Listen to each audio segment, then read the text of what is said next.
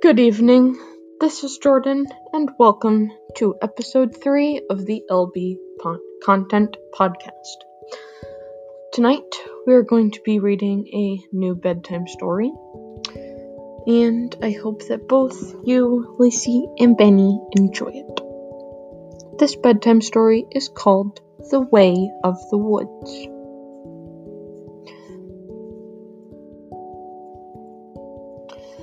Many years ago, deep in the North Woods lived a great bear named Paw Paw. He was the strongest and bravest bear alive and respected by all the forest creatures. One day, the animals gathered together to discuss some changes in the woods. A new animal that walked on two legs and was covered in strange fur was making its home nearby. They needed a leader and could think of no one better than Paw. They all marched to Paw Paw's cave and asked if he would be the king of the forest. Paw was thrilled, and even though he didn't know what being a king was all about, he gladly accepted. Paw then said, I will need some helpers, and I want Crowley Crow and Willard Weasel to be my advisors. Well, Crowley and Willard were honored, and both agreed to work with King Pawpaw. One day, Slither the Snake visited King Pawpaw and told him of a strange animal he saw close by. Pawpaw asked, Where did you see this kind of animal? Slither replied, It lives with the strange two legged creature at the edge of our woods. Pawpaw thought for a moment and said, Willard and Crowley go to the edge of the woods and see what this animal is. Within moments, his two helpers were on their way. Some time later, Willard and Crowley returned and excitedly told King Pawpaw that there was indeed a strange animal at the edge of the woods. It was small, maybe the size of Bobby Beaver, and it had a strange barking voice instead of a yelp or a howl. All three sat for a long time thinking about the strange newcomer that lived so close to their woods. Finally, King Pawpaw said, We must go meet this animal. All three got up and left King Pawpaw's cave.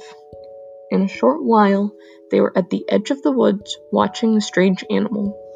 King Pawpaw said, Willard, go to the animal and ask what he is and why there is a rope tied around his neck without hesitation. Willard scampered across the field and hid behind some piled wood close to the strange animal. Psst, said Willard. The strange animal looked around. Psst, I am over here, behind the wood pile, Willard said in a louder voice. The strange animal stretched the rope as far as it would go, but not being able to see who was speaking. Please come out so that I can see you. My master isn't around. Willard came out slowly from behind the woodpile and cautiously approached the strange animal. What type of animal are you? asked Willard. I am a dog, and my name is Dillard, he replied. And what are you? he then asked. Me, I am Willard, the weasel representing King Pawpaw, ruler of the forest. Why are you bound to that stake in the ground? asked Willard. My master keeps me tied so I cannot go into the woods, replied Dillard. No animal should be tied, Willard shouted. I shall bite through the rope to set you free. You can come into the woods and live with me. In one mighty bite, Willard set Dillard free. Then the two of them ran across the field and into the woods. After Willard introduced Dillard to King Pawpaw and Crowley, they all left. When they got to the center of the woods, King Pawpaw introduced Dillard to all the other forest creatures. Dillard especially liked meeting Wayne Wolf and Carl Coyote, who seemed to be his cousins. As the summer passed, King Papa flattened himself on fattened himself on berries and salmon. Dillard and Willard became good friends. One day, Willard sniffed the air. Oh, what a marvelous smell was being carried on the breeze. Chicken eggs, fresh chicken eggs, Willard thought to himself. I must find them and have a snack.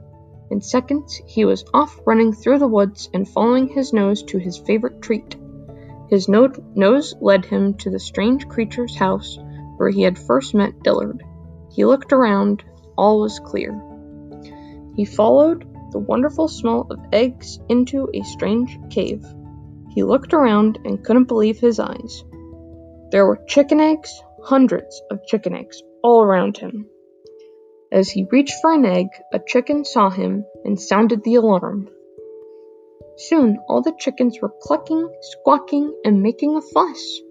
Then he heard something behind him. As he turned, he saw the strange creature that lived there, the one that Dillard, Dillard called Master.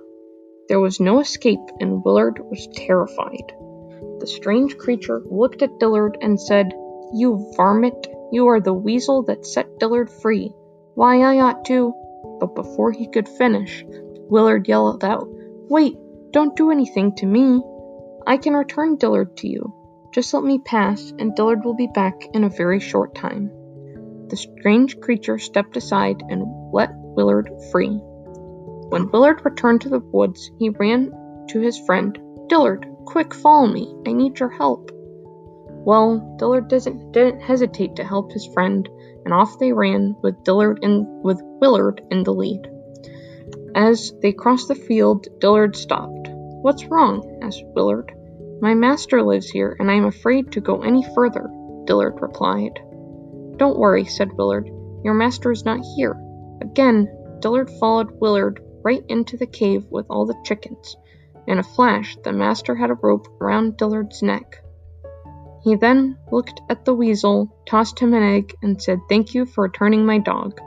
Willard left for the woods without saying a word. Dillard remained with the farmer, making sure no weasel or any other varmint ever bothered his livestock.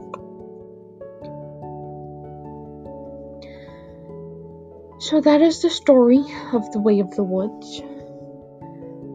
And I hope that you and Benny enjoyed it. Hopefully, you are asleep by now if you are listening to this at bedtime. And if not, feel free to listen to the previous episodes, one of the video playlists, or any of the other content that is on the website. I love you both so much, I miss you both so much, and I can't wait to see you when I get home. Sleep tight. Love you.